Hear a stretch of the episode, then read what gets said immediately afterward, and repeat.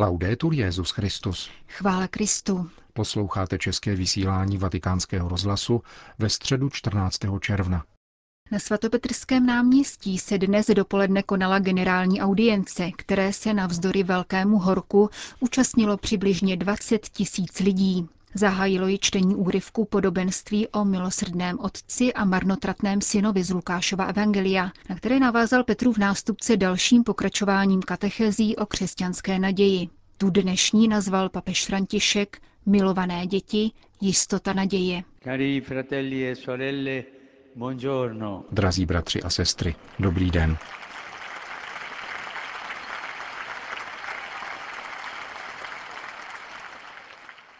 Oggi facciamo questa udienza in due posti. Dnes máme audienci na dvou místech spojených velkoplošnými obrazovkami.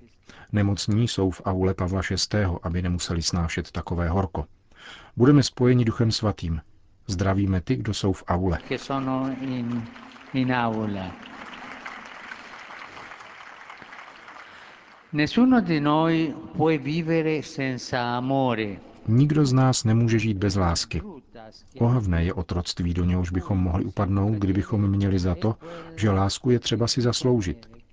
Možná, že úzkost soudobého člověka se z velké míry odvozuje právě z domněnky, že nejsme-li dostatečně silní, přitažliví a krásní, nebude se o nás nikdo zajímat. Mnoho lidí se dnes chce zviditelnit jenom proto, aby zaplnilo vnitřní prázdnotu, jako bychom byli lidmi věčně potřebujícími potvrzení. Però ve lo immaginate un mondo dove tutti mendicano motivi Představíte si však svět, kde všichni žebroní o důvody ke vzbuzení pozornosti druhých a nikdo není ochoten mít druhého rád nezištně? Představte si takový svět, ve kterém neexistuje nezištná láska. Zdá se, že je to lidský svět, ale ve skutečnosti je to peklo. Tolik narcismů se rodí z pocitu samoty a osiření.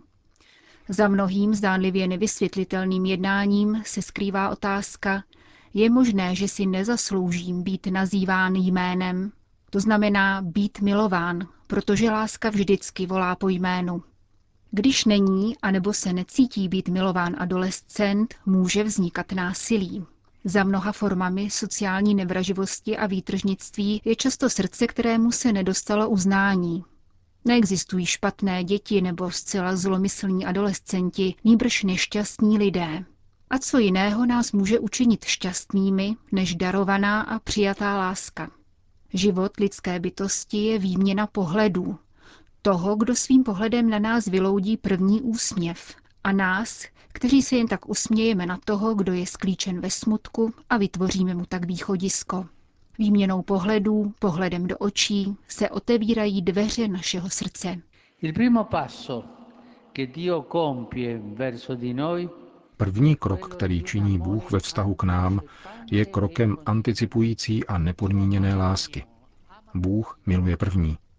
Bůh nás nemá rád, protože v nás je nějaký důvod vzbuzující lásku. Bůh nás má rád, protože On sám je láska. A láska se ze své povahy dává a šíří. Bůh svoji blahosklonost neváže ani na naši konverzi, která, pokud k ní dojde, je také důsledkem lásky Boží. Svatý Pavel to říká precizně. Bůh dokazuje svou lásku k nám tím, že Kristus umřel za nás, když jsme ještě byli hříšníky. Když jsme ještě byli hříšníky. Nepodmíněná láska. Byli jsme daleko, jako marnotratný syn z podobenství. Když byl ještě daleko, otec ho uviděl a pohnut soucitem přiběhl. Z lásky se náš Bůh vydal na exodus ze sebe sama, aby nás dostihl na této pustině, kde by jinak jeho přebývání bylo nesmyslné. Bůh nás měl rád i tehdy, když jsme chybovali. Chi di noi ama in questa maniera se no chi è padre o madre? Kdo z nás takto miluje, neli otec či matka? Maminka má svého syna ráda, i když je ve vězení. Vzpomínám na matky, které stojí ve frontě na vstup do vězení v mojí diecézi. Tolik matek. A nestyděli se. Syn byl ve vězení, ale byl to jejich syn. Snášeli četná ponižování, ale byl to jejich syn, vytrpěli to. Pouze tato mateřská láska nám umožňuje chápat boží lásku. Matka nežádá zrušení lidské spravedlnosti, protože každé pochybení vyžaduje vykoupení. Matka však nikdy nepřestane pro svého syna trpět. Miluje ho, třeba že je hříšník. Bůh s námi jedná stejně. Jsme jeho milované děti. Co pak může Bůh mít děti, které nemiluje? Nikoli. Všichni jsme Bohem milováni. Na našem životě neleží žádné prokletí, nýbrž jedině laskavé slovo Boha, který z ničeho vzal naši existenci. Pravdou všeho je vztah lásky pojící Otce se Synem skrze Ducha Svatého, vztah, do kterého jsme zahrnuti milostí. V něm, v Kristu Ježíši, jsme byli chtěni, milováni a vytouženi. Existuje někdo, kdo do nás vtisknul prapůvodní krásu, kterou žádný hřích, žádné pochybené rozhodnutí nikdy nebude moci zcela zrušit.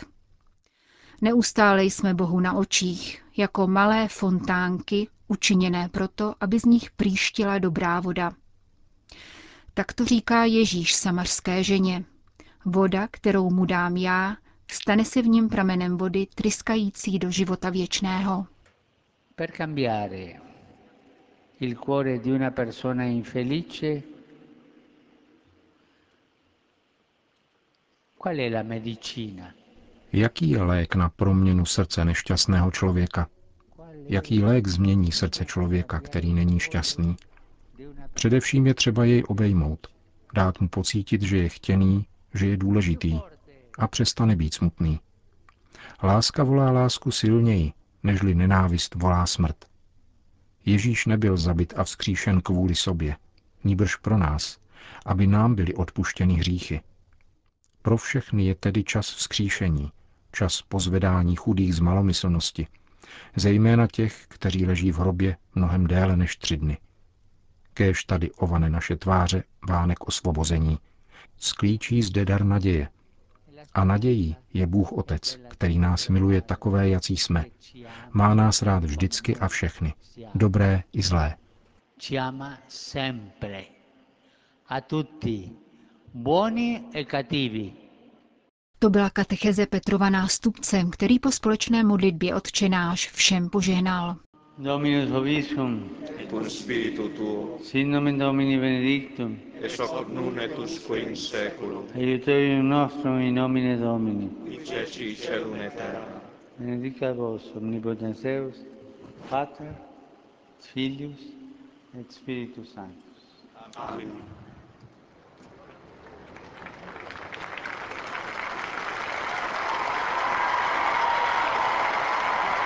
Další zprávy. Vatikán. Tiskový mluvčí svatého stolce Greg Berg na dnešní tiskové konferenci přiblížil obsah 20. zasedání Rady kardinálů zabývající se reformou římské kurie. Za nepřítomnosti kardinála O. Maleje z Bosnu se tzv. kardinálská devítka zaobírala tím, jak by římská kurie mohla ještě lépe sloužit místním církvím. Padnul návrh rozšířit členy grémia, které posuzuje vhodnost kandidátů biskupského svěcení, o další členy, totiž zasvěcené osoby a lajky. Jednalo se rovněž o tom, které kompetence by se v rámci decentralizace případně mohly přesunout z římské kurie na místní církve. Šlo například o to přenést z kongregace pro klérus na biskupské konference posuzování toho, zda trvalý neženatý jáhen může přijmout kněžské svěcení, a nebo zda ovdovělý trvalý jáhen může uzavřít nový sňatek. Byly studovány texty, které mají být předloženy svatému otci, týkající se úřadů pro mezináboženský dialog východní církve, pro výklad legislativních textů a třech církevních tribunálů, apoštolské penitenciárie, apoštolské signatury a římské roty. Prefekt ekonomického sekretariátu kardinál Pell podal zprávu o finanční situaci a prefekt sekretariátu pro sdělovací prostředky informoval o stavu reformy komunikačního systému svatého stolce a jejich pozitivních výsledcích. Příští zasedání Rady devíti kardinálů se bude konat v polovině září. Vatikán. Kež mohou katolíci a pravoslavní pokračovat na cestě k plnému společenství za společného úsilí o šíření míru, spolupráce a dialogu na všech úrovních. Píše papež František ve vlastnoručně napsané gratulaci zaslané patriarchovi Bartoloměji k svátku jeho patrona, který v konstantinopolském patriarchátu připadá na 11. června. Papež s vděčností připomíná nedávné setkání v Egyptě a vyzdvihuje společné přesvědčení, že svědectví stále těsnějších a bratrštějších vztahů mezi křesťany je znamením naděje a útěchou pro celý svět. V závěru přání svému drahému bratru v Kristu cituje papež slova pravoslavného hymnu na svatého Bartoloměje. Povstal si v církvi jako velká denice s učením zářícím jako paprsky a podivuhodnými zázraky. Osvítil si ty, kdo tě chválí a poštole páně, svatý Bartoloměji. Káhira. Půl druhého měsíce po papežově návštěvě pokračuje život v Egyptě v běžných kolejích. Avšak plody pouhých 27 hodin trvajícího pobytu hlavy katolické církve jsou trvalé, říká s přesvědčením biskup koptské katolické církve v Asiutu Kyrillos Williams. Jeho země, kromě radosti z papežovy návštěvy, prožívá také nelehké okamžiky. V posledních měsících ji zasály hned tři těžké teroristické útoky. Vatikánský rozhlas se ptal biskupa jedné z největších koptských diecézí v zemi, zda tyto atentáty ohrozí snahy o mezináboženský dialog, které papež František prosazoval při své nedávné cestě. Biskup Williams to nemůže potvrdit. Muslimové projevili velkou solidaritu a všichni egyptiané byli skutečně zarmouceni tím, že k atentátům došlo. V tisku se nemluvilo o křesťanských mučednících, nýbrž o mučednících Egypta. Byli postříleni nevinní egyptiané a proti tomu musíme všichni bojovat. Prezident i hned reagoval tím, že kořeny terorismu leží v Libii, kde se útočníci vycvičují. Solidaritu tedy projevilo veškeré obyvatelstvo, včetně muslimů. Vnitřní bezpečnost země je kromě posílení egyptského hospodářství a podpory turistiky pro prezidenta Fatáha al-Sisího výsostnou prioritou, ačkoliv mu jako bývalému vysokořadému důstojníkovi bývá vytýkáno, že křesťanů se to příliš netýká. Biskup Williams ale nepatří k tomuto sboru kritiků. Nelze říci, že by se vláda dostatečně neangažovala v obraně křesťanů. Víme, že cílem atentátů je svržení egyptské vlády a státu, které by pak nahradil islámský stát. Křesťané to vědí a proto trpělivě přijímají vše, jak přichází. Někteří slabší lidé se možná necítí bezpečně, ale co by měla vláda dělat, aby se už tyto hrůzné činy neopakovaly? Proč se ale extremistické útoky soustředí právě na egyptské křesťany? Biskup Kyrilos na to jednoznačně odpovídá. To je prosté. Chtějí křesťany popudit proti vládě a namluvit jim, že je není schopna ochránit. Za druhé chtějí křesťany potrestat za to, že podle jejich mínění zapříčinili převrat v roce 2013. Toho se ale účastnilo 30 milionů lidí. Těšilo by nás, kdyby nás byl takový počet. Je pravda, že se křesťané podíleli na sesazení Muhammada Mursího, ale většina byli nekřesťané. Jednoho ale atentátníci svým posledním útokem na skupinu křesťanských poutníků u města Minia přeci jen dosáhli. Všechny křesťanské zájezdy nyní vyzískali policejní dohled, pokračuje asiutský biskup.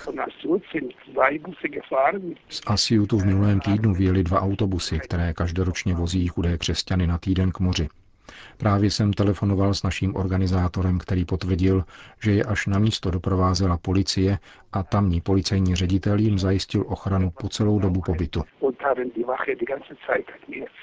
Poutě egyptských křesťanů, ale také diecézní schromáždění a bohoslužby nyní musí probíhat za zvýšených bezpečnostních opatření. To však egyptské kopty neodrazuje od jejich svědectví, zdůrazňuje biskup Kyrilos. Když státní úředníci navštívili zraněné po atentátech v Tantře a Alexandrii, vyslechli si velmi pokojná slova. Tamní oběti dokonce děkovali teroristům, protože se postarali o to, že se nyní v Egyptě zvýšil počet mučedníků. Křesťané si na terorismus navykli a dokáží se s ním vypořádat.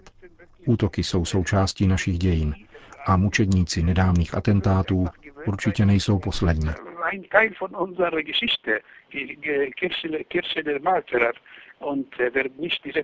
Uzavírá pro naše mikrofony kopský biskup středoegyptského Asiutu. Končíme české vysílání vatikánského rozhlasu. Chvála Kristu. Laudetur Jezus Christus.